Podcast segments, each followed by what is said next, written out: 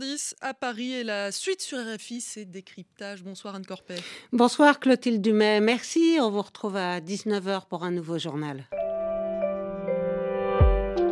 Décryptage. Anne Corpet. Nikki Haley contre Donald Trump, c'est l'affiche des primaires républicaines qui se déroule aujourd'hui dans le New Hampshire aux États-Unis. Tous les autres prétendants à l'investiture ont en effet abandonné la course. Ancienne ambassadrice des États-Unis à l'ONU, ex-gouverneur de Caroline du Sud, Nikki Haley est à la traîne dans les sondages derrière l'ancien président, mais elle espère rallier le vote des électeurs indépendants qui, dans ce petit État de la Nouvelle-Angleterre, ont le droit de participer au scrutin. Et avec nous euh, en studio pour parler de ce possible dernier match des, des primaires républicaines, Anne Desine, bonsoir. bonsoir. Vous êtes spécialiste des questions politiques et juridiques aux États-Unis, professeur à l'Université Paris-Ouest Nanterre et auteur de La Cour suprême des États-Unis, paru chez Dalloz. Il y avait 14 candidats au départ, presque tous des hommes. Désormais, ça ne se joue plus qu'entre un homme et une femme. Que la meilleure femme l'emporte. On vient d'entendre euh, Nikki Haley au micro de David Thompson, notre envoyé spécial dans le New Hampshire. Alors, l'ancienne ambassadrice américaine à l'ONU a toujours dit souhaiter euh, se retrouver seule face à, Donald Trump dans cette course. Et elle semble se féliciter du désistement de Ron DeSantis, mais c'est un peu paradoxal puisque euh, le gouverneur de Floride a, appelé à, à, voter Donald Trump. Alors, que disent les sondages pour le New Hampshire? Alors, pour le New Hampshire, elle n'est pas aussi élevée qu'elle voudrait, parce que c'est sa chance de marquer la différence dans la mesure où c'est une primaire ouverte et que les indépendants, les gens centristes, les non-trumpistes vont jouer un rôle important, et peut-être même certains démocrates, parce que pour une raison de calendrier sur laquelle nous reviendrons peut-être, il n'y a pas de primaire démocrate. Donc, c'est sa chance de marquer la différence. Mais quand même, c'est pas mal. Finalement, tous les autres candidats républicains ont disparu. Elle est la seule, c'est-à-dire que ceux qui lui ont reproché d'être trop timide, c'est-à-dire qu'elle a peu critiqué Trump jusqu'à récemment, et le grand mot c'est too little, too late, trop peu, trop tard. C'est seulement, alors disons, depuis un mois, elle critique le déficit budgétaire qui a été creusé par Trump, et depuis une semaine, elle est en train de dire qu'il est gâteux. On va y revenir. Alors, euh, elle Mais dit... pour elle, ça veut dire que la voie est libre. Bon, c'est vrai que DeSantis a appelé à voter pour Trump, ce qui est ahurissant après qu'il ait été traîné dans la boue par Trump, mais ils font tous la même chose. Tim Scott aussi fait la même chose, c'est-à-dire il y a quand même un problème de, Scott, dissonance. sénateur afro-américain de Caroline du Sud. Un, un, phénomène de dissonance cognitive. Je veux dire, il est clair qu'il se passe un certain nombre de choses et il le passe sous silence. Et Tim Scott, hier, sur State of the Union, disait oui, oui, il a eu un, un bilan fantastique. Et De Santis va faire la même chose. D'ailleurs, Trump tout de suite a dit ah, il a fait une très très bonne euh, campagne et euh, il a appelé à voter pour moi de façon extrêmement élégante. Donc, on réécrit comme on a réécrit l'assaut sur le Capitole chaque jour, chaque jour. Que la meilleure femme l'emporte, disait euh, Nikki Haley dans l'extrait qu'on vient d'entendre, et, au sein du Parti républicain. plus à droite que jamais, être une femme, c'est pas plus un inconvénient qu'un avantage? Oui, mais il faut voir que elle a raison d'insister là-dessus et elle a certaines prises de position qui sont un petit peu moins radicales que la droite radicale trumpiste. De toute façon, elle est une femme, elle a pour elle de bien présenter, d'être très très bonne dans les débats, elle s'exprime bien, elle est souriante, elle est mince elle prend les bébés dans les bras, donc ça marche assez bien. Alors comment l'électeur républicain va doser un petit peu tout cela? On va avoir un premier élément là, a priori, Trump est très très favori. Si par hasard elle était en tête, ce qui me paraît très improbable, mais avec un tout petit écart, peut-être 5%, ça lui permettrait de partir vers le Nevada et surtout vers la Caroline du Sud, dont vous l'avez dit, elle a été gouverneure. Mais curieusement, où elle n'est pas favorite. C'est-à-dire que la Caroline a tellement viré à droite que c'est Trump le favori dans l'État de Nikki Haley. Alors, vous l'avez dit, euh, pendant sa campagne, elle s'est bien gardée d'attaquer frontalement euh, Donald Trump pour ne pas s'aliéner euh, la solide base électorale de l'ancien président. Mais depuis quelques jours, elle a en effet durci le ton et, met désormais en cause la santé mentale de son opposant. Écoutez ce qu'elle disait hier sur, dans l'émission Face the Nation sur CBS News. On ne peut pas être surpris quand on a quelqu'un de 80 ans en fonction, que sa stabilité mentale continue à décliner. C'est juste la nature humaine. Est-ce qu'on veut vraiment se retrouver avec quelqu'un dont on ne peut pas être sûr, qui peut être confus C'est un vrai problème. Et ce n'est pas lui manquer de respect, c'est un fait. Il n'est pas au même niveau qu'en 2016. Et je pense qu'on le voit, ce déclin. Et en plus de cela, il génère du chaos. Et cela place le reste du pays dans le chaos. Et les gens sont fatigués et ils s'inquiètent. Est-ce que le, seul vrai atout, la vraie chance de Nikki Haley, euh, face à, Trump, ce n'est pas effectivement son âge. Elle vient de fêter euh, euh, son 52e anniversaire quand Donald Trump, lui, a, a 77 ans. Oui, c'est son âge et le fait qu'elle paraît beaucoup plus normale. C'est-à-dire, elle le répète d'ailleurs, c'est fini, il n'y aura plus de chaos, chez moi tout va être normal, je vais beaucoup travailler, etc. mais je pense que quand elle dit que le risque, c'est parce que Trump est vieux, et c'est vrai qu'il s'est beaucoup trompé. Il a confondu Nikki Haley, Nancy Pelosi, il a confondu euh, Hillary Clinton et Obama. Bon, il, fait des erreurs et il n'est plus le Trump de 2015, ça c'est vrai. Mais le plus gros risque pour moi, c'est pas qu'il soit vieux, c'est qu'il a un plan pour détruire les institutions américaines. Parce que la première fois, il est arrivé, il s'est entouré de l'établissement républicain qui l'ont freiné. Vous vous rappelez, on, nous parlait des adultes dans la, dans la pièce. Généraux. Voilà, les, les, généraux, ils cachaient les documents. Ils, bon, ils se, voilà. Là, il y a tout le programme de Heritage, de la Fondation Heritage. Et puis surtout, il y a tout un tas de personnes qui ont juré d'être loyaux envers Trump et qui vont faire n'importe quoi, y compris détruire les institutions. Donc c'est ça le vrai risque. Évidemment, elle ne le dit pas parce que c'est ce qu'a dit Chris Christie, l'un des candidats, qui a jeté l'éponge avant la Qui a jeté l'éponge sans pour autant apporter son soutien à, à aucun autre candidat. Mais il a eu raison parce que ni euh, à l'époque de Santis, qui était encore candidat, ni Nikki Haley, ne soulignent les vrais risques. Or, Chris Christie, qui a apporté son soutien à Trump en 2016 et qui dit le regretter considérablement, lui voulait porter la parole des dangers, ce que je viens de dire, les dangers, alors à la fois au plan interne et au plan international, sortie du climat, sortie de l'OTAN, etc. Alors Donald Trump n'est pas forcément tout à fait serein. En tout cas, il a lancé une offensive débridée contre sa rivale, et ce, euh, dès le lendemain de sa victoire euh, en, en, Iowa, où il a quand même remporté 98 des 99 comtés. Écoutez ce qu'il disait lors d'un meeting le 17 janvier dernier. Nikki Haley is a disaster. Nikki Haley est un désastre. Nikki Haley compte sur l'infiltration des démocrates et des libéraux dans nos primaires républicaines. Donc si vous voulez une candidate qui est soutenue par tous les faux républicains, les globalistes, les anti-Trump et les plus gros donateurs de Joe Biden le tordu, c'est votre candidate. Les démocrates de la gauche radicale soutiennent Nikki Haley parce qu'ils savent qu'elle est bien plus facile à battre que Trump. C'est vrai ce que dit euh, l'ancien président américain. Si Nikki Haley était, par miracle, hein, à, vous, à, vous, croire, euh, était investie, elle serait plus facile à battre que Donald Trump. Non, tous les sondages montrent qu'un match Nikki Haley-Biden, Biden perd. Et c'est normal, parce que bien qu'elle soit assez radicale, euh, elle est prête à soutenir l'Ukraine, donc ça c'est un bon point, pensons-nous. Mais euh, elle inspire confiance, elle est, souriante, elle inspire beaucoup plus confiance, toute proportion gardée, que Hillary Clinton. On a le sentiment qu'elle est spontanée, qu'elle est sincère et qu'elle ne fera pas de, gros dégâts. Et Biden, Biden qui a un bilan très très bon, il faut le rappeler, hein, meilleur qu'Obama, meilleur que beaucoup de présidents démocrates, bah, il fait vieillot, il est agrippé à la rampe de Air Force One il ne s'exprime pas bien, on a l'impression qu'il a de la bouillie dans la bouche, etc. Sauf qu'il a une équipe fantastique, Blinken qui est sans arrêt entre deux avions, son ministre des Affaires étrangères, et euh, un bilan en politique économique, le chômage, etc., qui est bon, mais ça franchit pas la, barre, c'est-à-dire que dans les sondages, quand on interroge les Américains sur euh, est-ce que vous êtes content de la situation économique, non, est-ce que vous préfériez sous Trump, oui. Donc c'est ahurissant.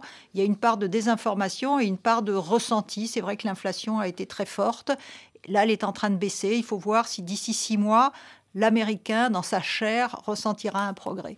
Alors, vous l'avez dit, hein, la spécificité des primaires euh, du New Hampshire, c'est qu'elles sont euh, ouverte aux indépendants. Écoutez, ces, deux électeurs de cet État qui sont décidés à se déplacer euh, pour faire barrage à Donald Trump. Ils ont aussi été interrogés par David Thompson. Je suis tellement contente que Ron ait jeté l'éponge. C'est une super nouvelle. Moi, je suis indépendante et je ne veux plus de Trump. Non seulement elle est une meilleure candidate, mais en plus c'est une femme et nous avons besoin de ça dans le pays. Elle incarne le rêve américain. C'est la fille de deux émigrés indiens. Et la voici aujourd'hui devenue la seule alternative à Trump. Est-ce que les indépendants sont assez nombreux dans ce petit État de Nouvelle-Angleterre pour euh, faire mentir les sondages? Est-ce qu'ils sont assez motivés euh, pour se rendre aux urnes? Alors, il fait moins froid que dans l'Iowa déjà, mais on sait que euh, le New Hampshire fait toujours émerger le candidat qui n'est pas classique. Par exemple, McCain, qui n'était pas le candidat républicain classique, avait remporté euh, les élections primaires du New Hampshire. Donc à cet égard, la, ligne de Nikki Haley convient bien aux indépendants. Seront-ils suffisants? Euh, Je ne pense pas, mais elle est une femme et ça, c'est important. Alors, vous parliez tout à l'heure de handicap, c'est vrai, mais quelque part, comme il y a la question de l'avortement qui va jouer un rôle important, cela étant, sa position n'est pas très très claire sur l'avortement, mais elle est moins extrémiste que Ron DeSantis, qui a fait voter en Floride une loi interdisant et pénalisant l'avortement après six semaines. C'est-à-dire quand une femme, nous sommes des femmes toutes les deux, ne sait pas vraiment si elle est enceinte ou non.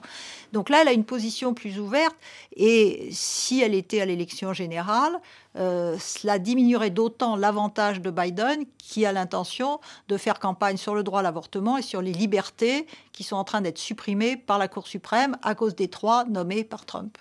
Alors, euh, l'électrice qu'on vient d'entendre soulignait aussi le fait que Nikki Haley est la fille d'un couple d'immigrés indiens.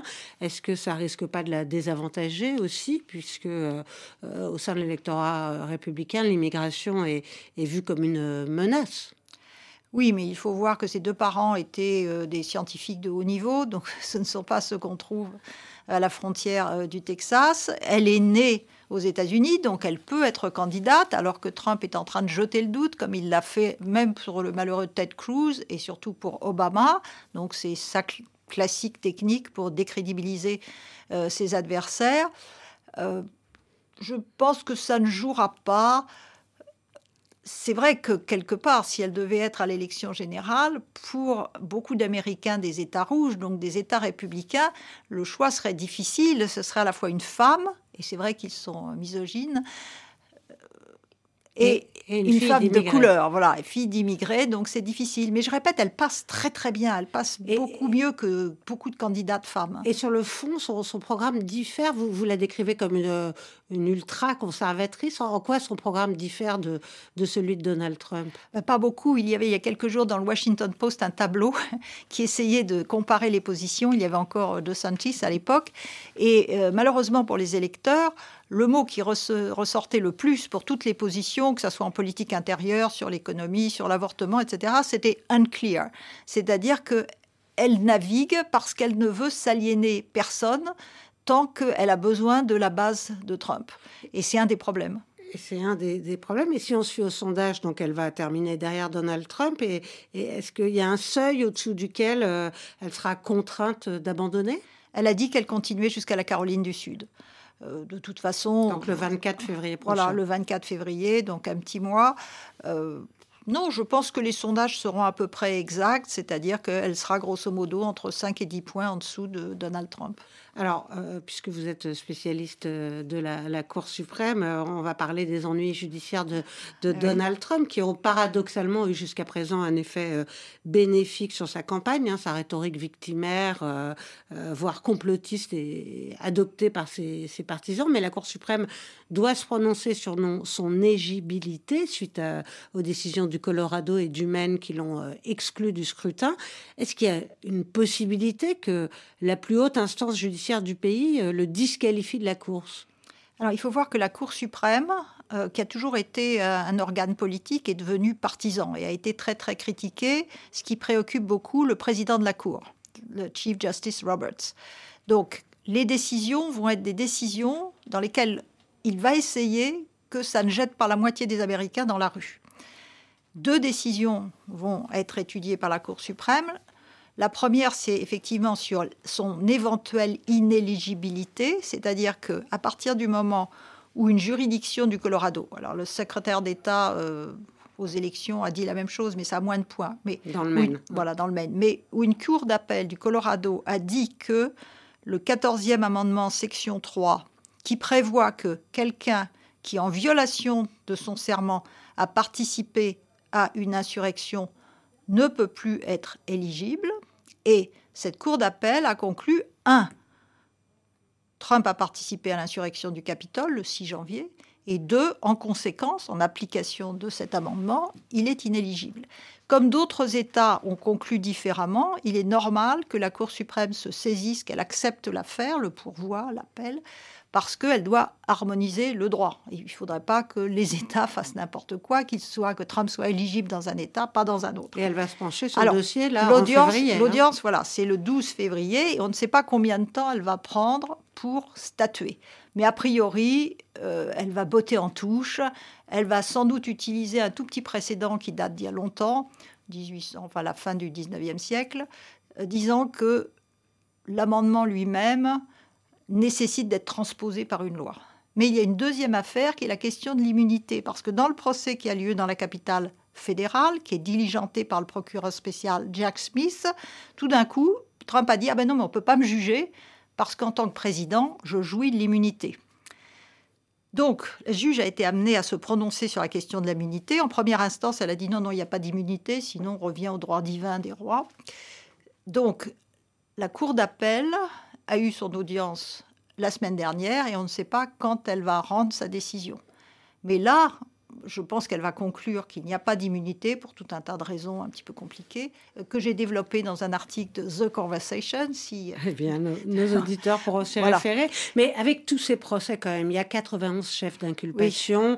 Euh, certains sont répétitifs et un peu nuls. Le procès de New York, cette sombre histoire de paiement, etc., ça compte pas vraiment. D'accord, mais enfin, il y en a des plus importants qui vont commencer et, il risque tout de même de passer l'essentiel de sa campagne euh, dans les salles d'audience. Ça va pas finir par lui nuire alors, l'avantage pour Trump de toutes ces démarches, qui sont des manœuvres dilatoires, c'est-à-dire destinées à gagner du temps, quand il a dit immunité, bah, ça a stoppé le procès.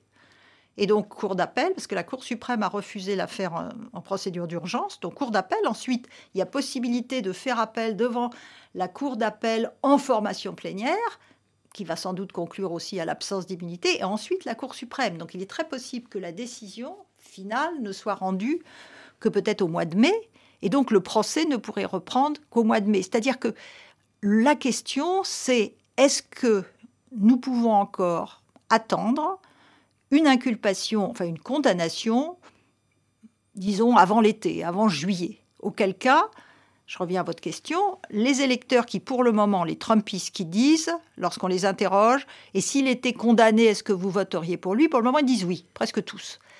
Confronté à la réalité, est-ce qu'il le ferait ben, C'est la surprise du chef et nous le saurons lorsque il y aura éventuellement une condamnation. Il nous reste juste une minute, mais il faut quand même évoquer euh, cette euh, pseudo-primaire côté démocrate qui a lieu aussi dans le New Hampshire. Euh, Joe Biden ne figure pas sur les bulletins de vote. Pourquoi? Qu'est-ce qui se passe? Parce que il a, enfin, le Parti démocrate, mais bien poussé par Joe Biden, a changé le calendrier. Et le New Hampshire n'est plus en tête, c'est maintenant la Caroline, c'est-à-dire la première primaire officielle démocrate sera en Caroline du Sud. Et le New Hampshire est un peu fâché parce qu'il voulait maintenir son rôle de première primaire qui lui conférait un rôle important. Donc en fait, les, démocrates du parti sont en train de courir un peu partout, de, rencontrer les électeurs en leur disant de, euh, de voter en faisant ce qu'on appelle writing, en écrivant à la main le nom de Joe Biden c'est pour montrer qu'il y a un enthousiasme pour Biden, enthousiasme Mais les résultats ne seront pas pris en compte. Exactement. Ils ne sont pas pris en compte. C'est juste pour montrer un semblant d'enthousiasme pour Biden, et c'est son gros déficit, l'enthousiasme. Les gens qui vont voter Trump sont enthousiastes, ceux de Biden vont y aller en traînant les pieds. Merci beaucoup, Anne Merci. Je rappelle que vous êtes spécialiste des questions politiques et juridiques aux États-Unis, professeur à l'Université Paris-Ouest Nanterre et autrice de nombreux ouvrages. Claude Battista à la réalisation. Merci à Jugurta Hammer qui m'a aidé à préparer cette émission. Restez avec nous dans un instant. Le débat du jour, sauf pour nos auditeurs d'Afrique de l'Ouest, ils ont une demi-heure d'infos en langue peul et full full day. ce mardi sur